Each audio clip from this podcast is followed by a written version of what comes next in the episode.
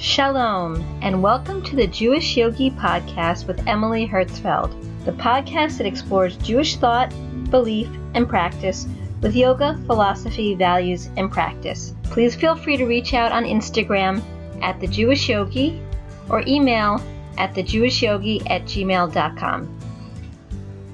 Shalom! This week's Parsha is Ki Tavo, but on this week's episode of the Jewish Yogi, I would like to focus on the Haftorah, which is from Yeshayahu, Perek Samech, Pasukim Aleph through Kaf Bet. That's Isaiah, the 60th chapter, and the first through 22nd sentences. This is the sixth of the series of seven Haftarot of comfort between Tisha B'Av and Rosh Hashanah. The interesting thing about this Haftarah is that it's only 22 sentences, and yet it has quite a number of references to light. This is very significant. So let's take a look. So to read the first three and the fifth pasuk, the sentences, this is what it says. Arise, shine, for your light has come and the glory of the Lord has shone upon you. For behold, darkness shall cover the earth, and a gross darkness the kingdoms, and the Lord shall shine upon you, and his glory shall appear over you. And nations shall go by your light, and kings by the brilliance of your shine. And the fifth pasuk, the fifth sentence, then you shall see and be radiant, and your heart shall be startled and become enlarged. For the abundance of the west shall be turned over to you, and the wealth of the nations that will come to you. So that's seven references of light in four sentences. And then towards the end of Haftorah, we read pasuk Yud Tet and Kaf, the 19th and 20th sentences. You shall no longer have the sun for light by day, and for brightness the moon shall not give you light. But the Lord shall be to you for an everlasting light, and your God for your glory. Your sun shall no longer set, neither shall the moon be gathered in, for the Lord shall be to you for an everlasting light, and the days of your mourning shall be completed. So we see in these few sentences an abundance of references connected with the concept of light. Using the imagery of light in connection with God is powerful and associates good, nurturing, and beneficial qualities with God.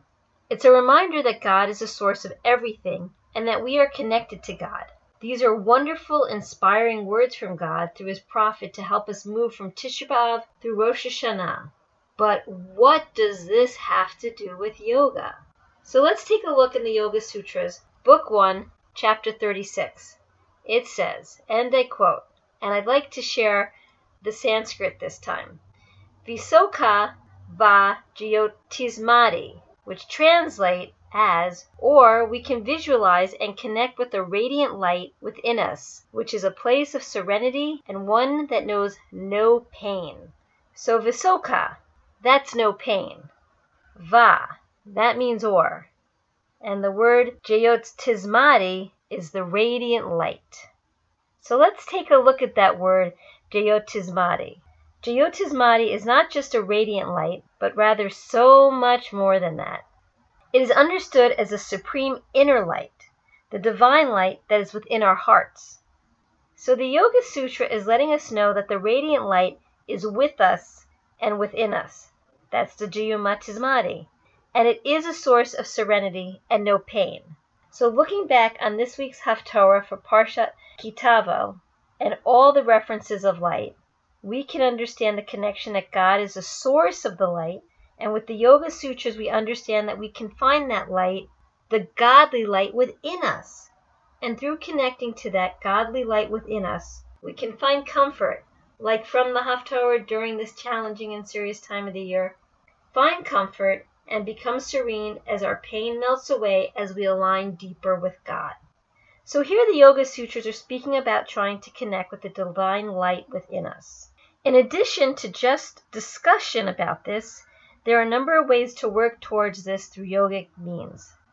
There is the idea of meditation, the seventh limb of yoga, that can help us find the light of God within us as both the Haftorah and the Sutras of 136 allude to. This can be done with a visual meditation. One can picture the light within our heart as they inhale and exhale slowly. As the breathing continues slowly, you can picture the light slowly filling out throughout your body. Imagine its warmth, Imagine its radiance. Imagine its comfort. Imagine its power. Another specific meditation technique that is useful is called Trataka, gazing meditation. You can set up a candle and light the wick and gaze upon the flame while breathing slowly. Using an actual light can be very inspiring and help us find our inner light. The power of mantra is also useful for this. One can choose to use the following mantra while meditating My inner light shines. My inner light shines. Repeating it, repeating it. People are different, so these various techniques might work differently, so maybe try them and see which one helps you to find your inner light. Sometimes doing powerful poses can also help develop one's inner light. These include warrior poses, inversions, and hand balances.